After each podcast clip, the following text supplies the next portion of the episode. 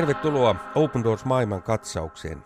Tämä on sellainen ohjelma, jossa me puhumme kristittyjen vainosta globaalisti, yleisellä tasolla, mutta sitten avaamme kristittyjen vainotilannetta yksittäisissä maissa. Ja tänään vuorossa on Laos.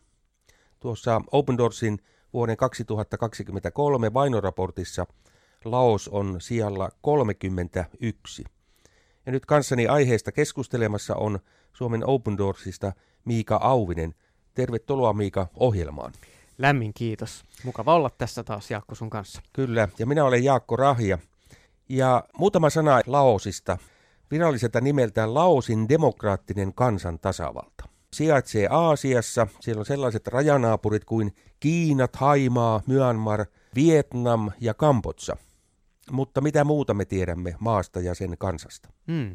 Laosissa on 7,5 miljoonaa asukasta, eli se on jonkin verran Suomea väestöltään suurempi. Kristittyjen osuus Open Doorsin arvion mukaan on kuitenkin vain hiukan yli 200 000, eli kristityt on aika pieni vähemmistö Laosissa. Mä vielä lisäisin sen taustaksi, että valtauskontona on siis Laosissa buddhalaisuus, ja Laos on Ranskan entinen siirtomaa, ja nykyään virallisesti sosialistinen valtio, jossa on sallittu vain yksi puolue nimeltään Laosin kansan vallankumouspuolue LPRP. Eli tässä on hiukan samanlainen tilanne kuin naapurimaa Vietnamissa siinä, että tämä on, tämä on yksi näitä edelleen maailmassa olevia sosialistisia valtioita. Aivan tuo nimikin, Laosin demokraattinen kansantava tasavalta viittaa siihen. Hmm. Tässä Open Doorsin vainoraportissa Laos on siellä 31, kuten jo äsken mainitsin, eli ainakin nuo numeroilla mitattuna kristittyjen asema näyttää olevan ahdas. Miten kuvailisit vainotilannetta noin kristittyjen näkökulmasta? Mm. Open Doors julkaisemalla World Watch-listalla Laos siellä 31, ja se johtuu muun muassa siitä, että tosiaan maassa on vallassa kommunistihallinto, ja se pitää suurinta osaa seurakuntien tilaisuuksista laittomina kokouksina. Kristyt ei siis saa kokoontua vapaasti. Käytännössä kristyt elääkin tiukan silmänpidon alla. Jotkut seurakunnat Laosissa on rekisteröityjä, valtio sallii niiden kokoontua, mutta niitä valvotaan tarkasti. Toiset seurakunnat ei ole saanut lupaa kokoontumisiin ja toimii sen vuoksi salassa. Jopa nämä hallinnon hyväksymien seurakuntien joukossa on sellaisia, joilla ei ole pysyvää kirkkorakennusta, vaan niitä on kokoonnuttava kodeissa. Olen jostakin lukenut, että Laosissa on tällainen ajattelutapa, että siis lännen hapatus. Mm. Onko se näin ja liittyykö se tähän kristittyjen tilanteeseen? Joo, siellä on tällaista kristittyihin kohdistuvaa epäluuloa ja kristittyjä pidetään länsimaisen vaikutuksen alaisina valtion vihollisena. Ja tämä on se vainon poliittinen ulottuvuus, joka tuo nimenomaan sen haasteen kristityille. Näiden rekisteröitymättömien seurakuntien johtajia on pidätetty ja pidetty vankeudessa jopa vuoden ajan – heidän perheensä ja seurakuntansa joutuvat usein maksaa suuria summia, jotta seurakunnan pastori saadaan vapautettua. Useimmissa tapauksissa vainon toimeenpanijoina on paikalliset viranomaiset, jotka sitten toimii jälleen taas sen paikallisen yhteisön ja ehkä joskus perheen jäsenten aloitteesta. Eli hallinto kontrolloi seurakuntien elämää, seurakuntien tulee rekisteröityjä. Entä kristityt, no niin kuin arkielämässä, yksittäiset mm. kristityt? No Yksittäiset kristityt saattaa kohdata syrjintää esimerkiksi työpaikoillaan sen takia, että on kristitty.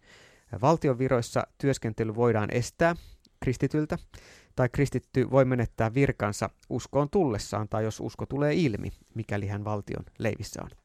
Sitten Laasissa on myös huumeongelma. Jos ja kun koulutus- ja työmahdollisuudet puuttuu, niin se tilanne on osasyynä kristittyjen poikien ja miesten huumeriippuvuuteen, eli, eli siellä on myös tällaisia ulkoisia haasteita. Tämä on mielenkiintoinen kohta tämä huumekysymys, nimittäin kun olemme tehneet näitä ohjelmia niin, ja hiekon taustaa jo lukenut eri maista, niin tämä huumekysymys, sitä ehkä niin kuin vähätellään. Ja nyt mm. sellaisessakin maassa kuin Laos, se on ongelma ja se vaikuttaa myöskin kristittyjen elämään.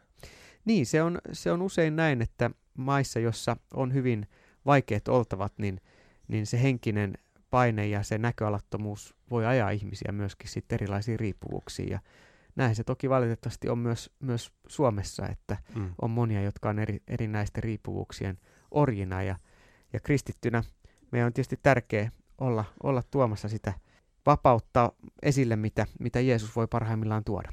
Aivan, mutta myös ihmiskauppa, sekin liittyy lausiin.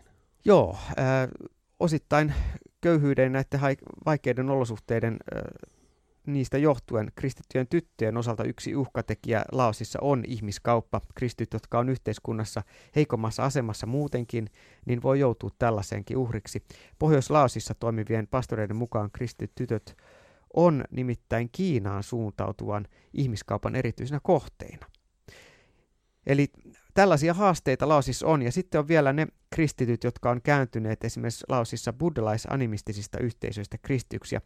Heihin kohdistuu ihan erityistä vainoa sitten paikallisten perheiden ja paikallisten viranomaisten taholta. Usein menee niin, että, että yhteisö nousee kristittyjä vastaan, kunnes, kunnes nämä kristityt on karkotettu omasta kotikylästään. Tuossa muistan yksi Open Doorsin auttama perhe, rouva Bopha ja hänen, hänen miehensä joutuvat koko kyläyhteisön vainon kohteeksi, kun siellä tuli hengellistä herätystä ja tämä pariskunta alkoi järjestää kristillisiä kokoontumisia kylässä, niin loppuviimeksi siellä kristittyjen kokoontumisesta huolestuneet kyläpäälliköt ilmoitti asiasta paikallisille viranomaisille ja poliisi tuli kertomaan sitten tälle Bobha-nimiselle naiselle ja hänen miehensä Atihille, että tämä Ati toimiessaan hengeisenä paimena pastorina niin rikkoo lakia.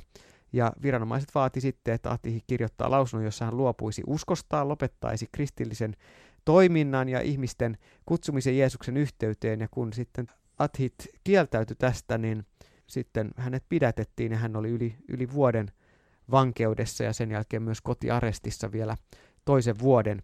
Ihan vain siitä, että kylässä kokoontui kristinen yhteisö ja he toivat evankeliumia esille myös muille näkyvästi. Joo, eli hallinto, kyläyhteisö, usko sanoa vainoa näitä kristillisiä seurakuntia. Jos palataan vielä näihin seurakuntien toimintamahdollisuuksiin tarkemmin, niin mainitsit, että tuossa aikaisemmin, että seurakuntien toimintaa valvotaan, ne niiden tulee olla rekisteröityjä. Kertoisitko jonkun esimerkin? No joo, esimerkkinä vaikka henkilö nimeltä Jik.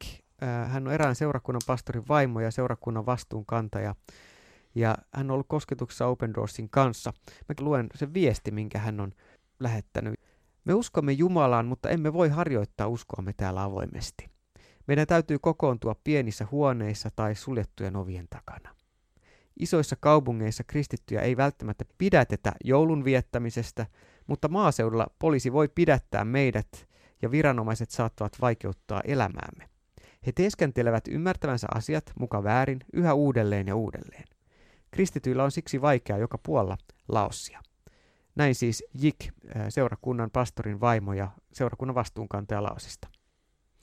Eli Laosin lakien mukaan jokaisella on periaatteessa oikeus valita ja harjoittaa valitsemansa uskontoa, mutta käytännössä, niin kuin nämä esimerkit jo osoitti, niin ei se niin mene. Mm-hmm. Viranomaiset ei aina tunne tai ymmärrä lainsäädäntöä, joten vainoa esiintyy ja syrjintää ja tällaista uhkailua, jossa vaaditaan seurakunnan sulkemista tai kristisen toiminnan lopet- lopettamista.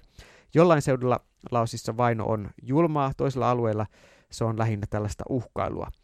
Mutta kuitenkin niin, että kristittyjä on myös pidätetty, heitä on seurattu, heitä on sidottu kiinni, lyöty, käyty käsiksi väkivaltaisesti ja sitten kristion omaisuutta, esimerkiksi karjaa tai koteja on tuhottu useilla kerroilla. Ja joillain sellaisilla kristit ei voi tietysti kokoontua sitten laikaan Jumalan ja heitä vaaditaan tosiaan hylkäämään uskonsa. Eli tässä hiukan tätä kokonaistilannetta. Mikä on elää kristinä Laosissa? Monissa maissa, kuten Laosissa, paikallisviranomaiset voi joko tietoisesti tai tietämättään toimia vähän niin kuin oman päänsä mukaan mielivaltaisesti. Joo. Palaan tähän Jikiin vielä. Onko hän viestittänyt joitakin erityisiä rukousaiheita? No Jeko erityisesti pyytänyt, että, että voitaisiin rukoilla Laosin kirkon ja sen, sen toiminnan puolesta. Hän sanoo näin, että toivon, että jonain päivänä Jumala avaa ovet, jotta voimme toimia vapaasti ilman esteitä ja pelkoa pidätetyksi tulemisesta. Tämä on ensimmäinen mielen tuleva asia, jonka puolesta toivon myös teiltä suomalaisilta rukousta.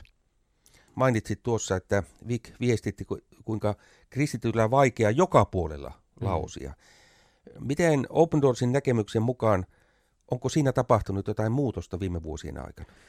Suurta muutosta ei ole tapahtunut, mutta Laos on hyvin vuoristoinen, aika köyhä, mutta tämä köyhyys ja muut elämisen olosuhteet, ne toki vaihtelee eri puolilla maata. Tarkoittaa, että myöskin kristittyjen olosuhteet vaihtelevat. Juuri näin, eli kristittyjenkin tilanne hiukan vaihtelee kaupunkialueilla, kuten pääkaupunki Vientianassa. Seurakunnilla on enemmän vapauksia, eli jälleen hyvin usein kaupunkimiljö antaa vähemmän vapautta. Siellä viranomaiset saavat enemmän asennekoulutusta uskonnonvapaudesta, on vähän paremmin perillä asioista, mutta maaseudulla tilanne on jälleen huonompi. Eli paikalliset viranomaiset maaseudulla näkee kristit yleensä yhteisön ulkopuolisena tai saattaa pitää heitä jopa vaarallisina pettureina. Heidän uskotaan suututtavan henkiä, jotka paikallisten uskomuksen mukaan voivat vaikuttaa kylän vaurauteen. Ja tässä on niin kuin yhtymäkohta apostolien tekoihin, että tässä niin kuin Artemiin temppelin kaltaisen tilanne, jossa, jossa katsotaan, että kristit on myös uhka sille vauraudelle ja taloudelle ja hyvinvoinnille. Ja, että meillä on niin köyhää koska niin, on kristittyjä. Niin, kyllä. Tämä on vähän sama johtanut. tilanne kuin koronasta aikana. Tietyissä maissa, Pakistan, Intia, mm. niin edelleen syytettiin kristittyjä tästä. Niin, väitettiin, että tämä on kristittyjen levittämä sairaus, korona. Että tällaisiakin väitteitä on, on eri puolilla maailmaa tietysti aina esiintynyt sitten kristittyä vähemmistöä kohtaan, mutta lokakuussa esimerkiksi 2022 vuosi sitten syksyllä, niin Laosin kristittyjä järkytti uutinen Kamouannen maakunnassa tapetusta kristystä pastorista. Näitä mm. murhia on valitettavasti Laosissa aina silloin tällöin ollut. Seurakuntien johtajat, kuten tuo surmattu pastorikin, ovat yleensä miehiä Laosissa. Heihin kohdistuu vaino, mutta entä naiset? Mm. Buddhalaisessa yhteisössä, kommunistisessa yhteisössä, mikä on naisen, kristityn naisen asema? Laosissa erityisenä haasteena on avioliitto. Laosilaisessa kulttuurissa naisen siviilisäädyllä on tosi korkea painoarvo, ja siksi tietyn iän ylittänyt naimaton nainen nähdään vähempi arvoisena ja, ja ikään kuin huonompana ihmisenä siinä yhteiskunnassa. Ja harva laosilainen mies haluaa naimisiin taas kristityn naisen kanssa, joten kristitty nainen on naimamarkkinoilla vähän heikommalla ja useita on jäänyt ilman kumppania. Jos nainen uskaltautuu kertomaan kristeistä uskostaan laosissa, hän saattaa myös joutua pahoinpidellyksi tai sitten olemassa olevan perheen hylkäämäksi. Pohjois-Laosissa elää Mon kansaa, jossa vähemmistön olevilla kristyillä tytöillä on riski nimenomaan joutua tämän ihmiskaupan uhreiksi, josta oli puhetta aiemmin.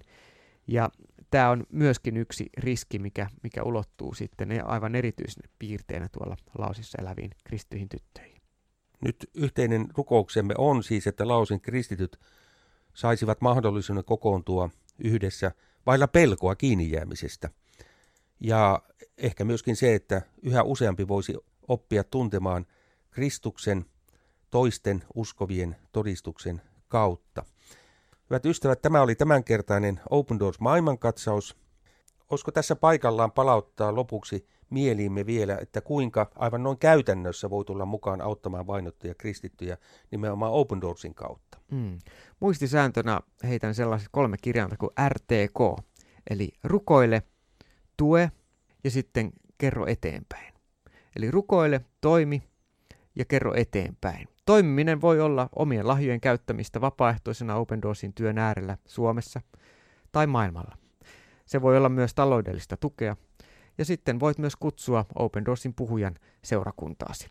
Lisätietoja Open Doorsin työstä löydät myöskin osoitteesta opendoors.fi, mistä voit myös tilata ilmaisen Open Doorsin lehden.